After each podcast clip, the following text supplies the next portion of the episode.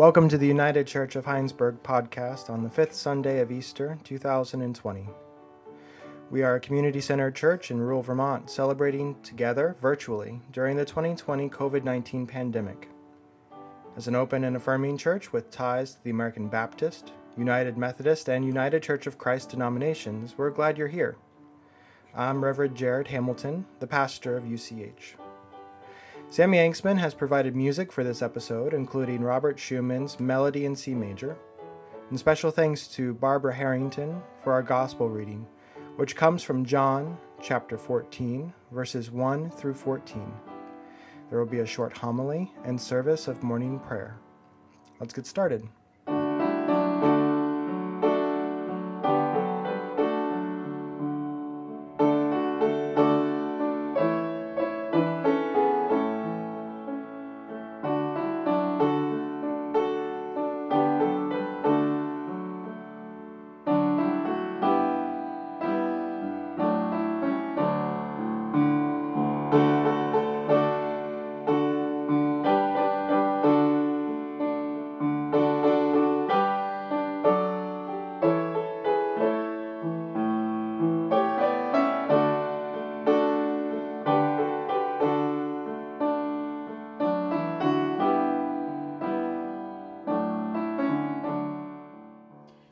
Gospel recording for the fifth Sunday of Easter, 2020, is John chapter 14, verses 1 through 14. Jesus said to his friends, Don't be troubled. Trust in God. Trust also in me. My Father's house has room to spare. If that weren't the case, would I have told you that I'm going to prepare a place for you? When I go to prepare a place for you, I will return and take you to be with me, so that where I am, you will be too. You know the way to the place I'm going. Thomas asked, Lord, we don't know where you are going. How can we know the way? Jesus answered, I am the way, the truth, and the life. You come to the Father through me. If you really know me, you also know the Father. From now on, you know him and have seen him. Philip said to him, Lord, show us the Father, and we will be satisfied. Jesus said to him, Philip, I've been with you all this time, and you still do not know me? Whoever has seen me has seen the Father. How can you say, Show us the Father? Don't you believe that I am in the Father, and the Father is in me? The words that I say to you, I do not speak on my own, but the Father who dwells in me does his works. Believe me that I am in the Father, and the Father is in me. But if you do not, then believe me because of the works themselves. Very truly, I tell you, the one who believes in me will also do the works that I do. In fact, will do greater works than these because I am going to the Father. I will do whatever you ask in my name, so that the Father may be glorified in the Son. If in my name you ask me for anything, I will do it.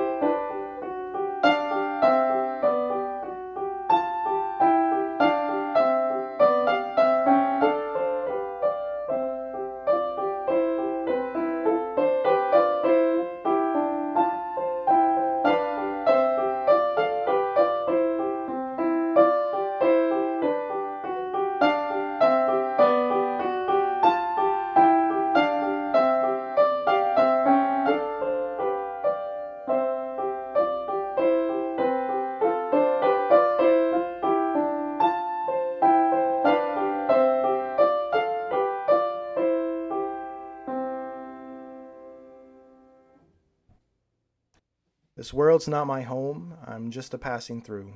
My treasures are laid up somewhere beyond the blue. The angels beckoned me from heaven's open door, and I can't feel at home in this world any more. I remember singing this hymn a lot during worship services at the small Bible church in Ohio where I grew up. The lyrics were written by Albert Brumley, a prolific Southern Gospel shape note composer in the Churches of Christ tradition. Likely the hymn was written with 2 Corinthians chapter 5 in mind, which says, For we know that if the earthly tent we live in is destroyed, we have a building from God, a house not made with hands, eternal in the heavens. The idea that our bodies are temporary vessels and the world is a brief stop for our eternal souls is perhaps part of the context of today's gospel lesson. John chapter 14 is a common reading at funerals. In it, Jesus is speaking to his disciples with words of reassurance. If he goes away, he does so to prepare a permanent place for them in his Father's house. For many, this language evokes thoughts of heaven. But this passage is a dynamic one, located within a larger story of John's Gospel. And at this moment, a lot of trouble is brewing. By this time in the story, Jesus' life is in danger. What seems to instigate the plot to kill Jesus is the resurrection of Lazarus in chapter 11. Jesus is gaining power and influence among the crowds, and some leaders worry that an insurrection will take place, resulting in another violent response by the Roman occupying forces. In chapter 12, Jesus enters Jerusalem with much fanfare, but sneaks away to talk privately with his disciples. In these private moments, Jesus tells his disciples about his impending death. He washes their feet and gives them the new commandment to love one another as he has loved them. But this time is also filled with great tension. Jesus accuses one of his disciples of betraying him. Judas then sneaks away to do just that. Jesus then tells Peter, his most devoted follower, that he will desert him once he is taken into custody in the following days. We can imagine that our passage takes place in the upper room after dinner. Judas is gone, Peter is sulking. The rest of the disciples feel awful. They don't know whether to believe Jesus about all of this. After all, it's terrible, terrible news. Maybe escape plans begin to form in their heads, thinking, you know, if Jesus is really going to get arrested, how am I going to get out of Dodge before the authorities find me? Maybe their thoughts are more machismo, uh, telling themselves that they would never let anything happen to Jesus, that they would even fight to the death for him.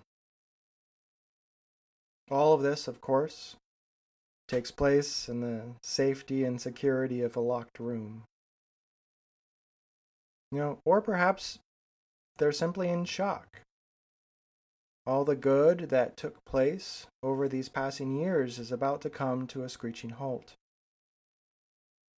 And Jesus looks around the room reading it. And he says, Do not let your hearts be troubled. We'll make it through this. In fact, we will come out of the other side of this calamity in a better place. And even though it doesn't sound like it, we will even be together again. We can watch the wheels turn in Philip's head as he is trying to figure all of this out. How will Jesus make it out of Jerusalem? Where did his father live again? And what does that guy even look like? Lord, Philip says, we don't know where you are going. How do we know how to get there? Where will you be? But it's not about geography. Jesus can't really draw a map. But he has spent the last few years showing them the way.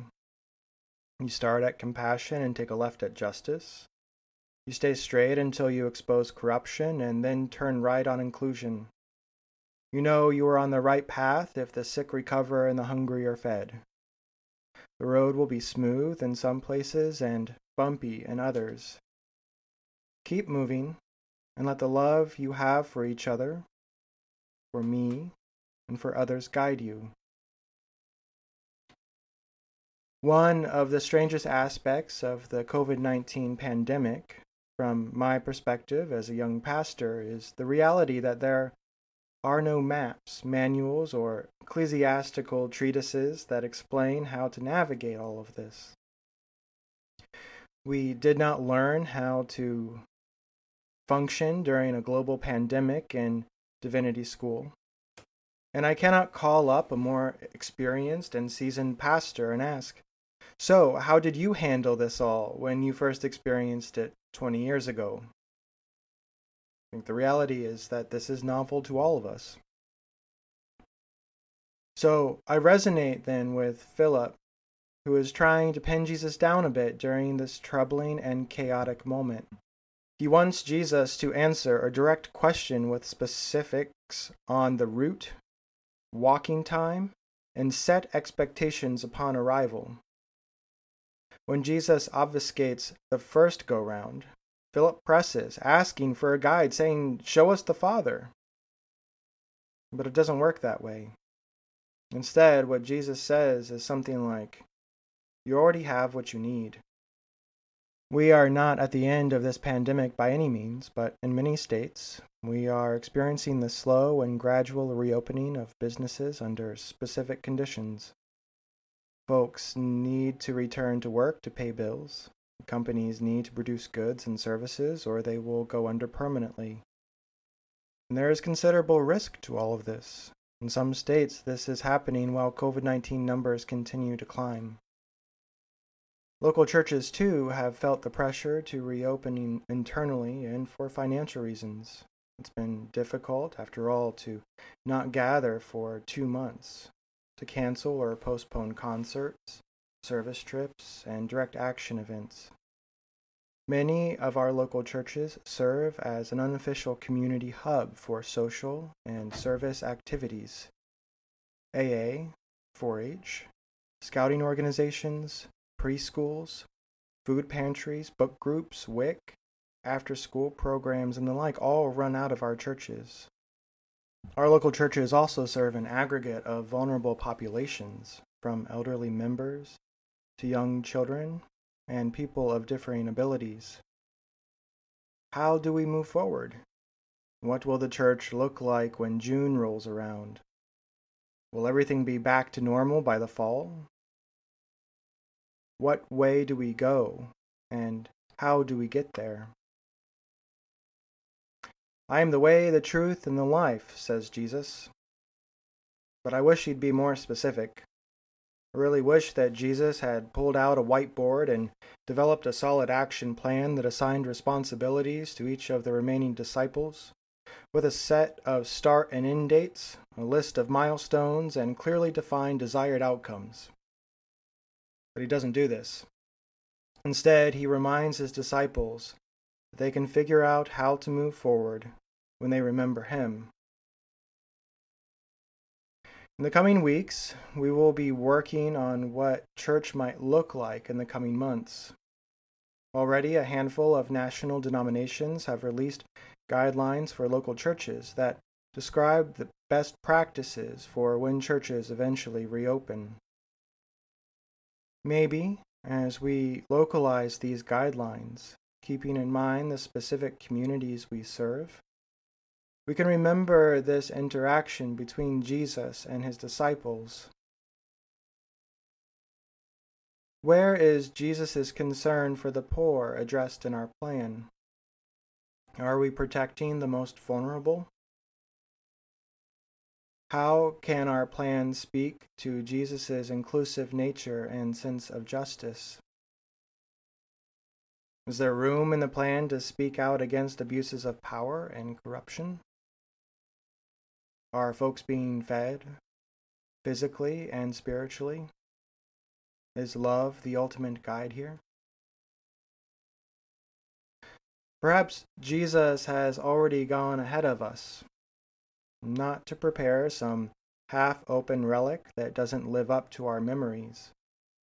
Instead, Jesus goes to make a new place for us, A church that is, perhaps, a little more agile, a little more hopeful, a little more inclusive, you know, a little more Christ like.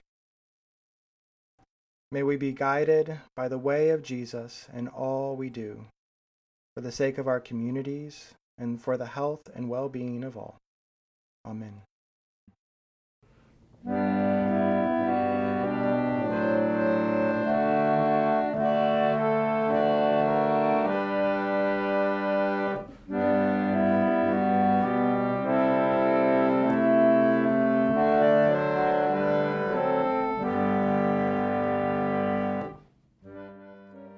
God of great wonders, we join with you in continued celebration of the love and hope of our Easter faith. Through the stories of Jesus' resurrection, we are reminded that there is no place where your love cannot reach, and even in death, you bring streams of new life. Because of the pandemic, we continue to be away from each other, separated from our communities and loved ones. Comfort us and give us hope as we await a time when we can see each other face to face. Be with those in power and all those who hold authority over others. Give them strength and wisdom and your sense of justice, so all may be cared for and treated with dignity during this time. Be with our communities that work diligently to stay connected and foster relationships in new ways. Be with first responders and medical personnel that work on the front line of this outbreak. Keep them healthy in mind and body, and give them due rest. Be with those that are ill and all in distress. Ease the pain of those suffering and be present with those that are dying. Comfort families that cannot be with sick loved ones now and be with us. There are people and places on our hearts and minds right now.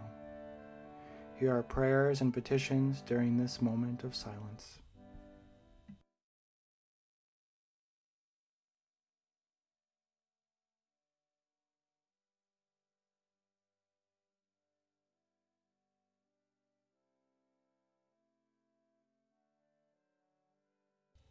Keep us through all of these challenges and give us some new way of living out your story of new life.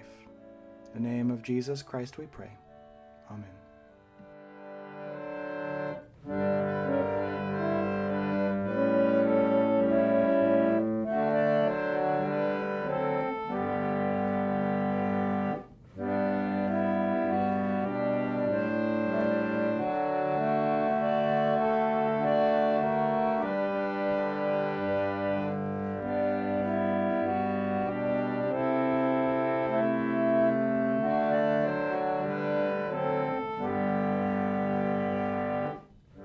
Life is short, and we do not have long to gladden the hearts of those around us. So be quick to love and do good to your neighbor, and allow God to journey with you all of your days. Go now in peace.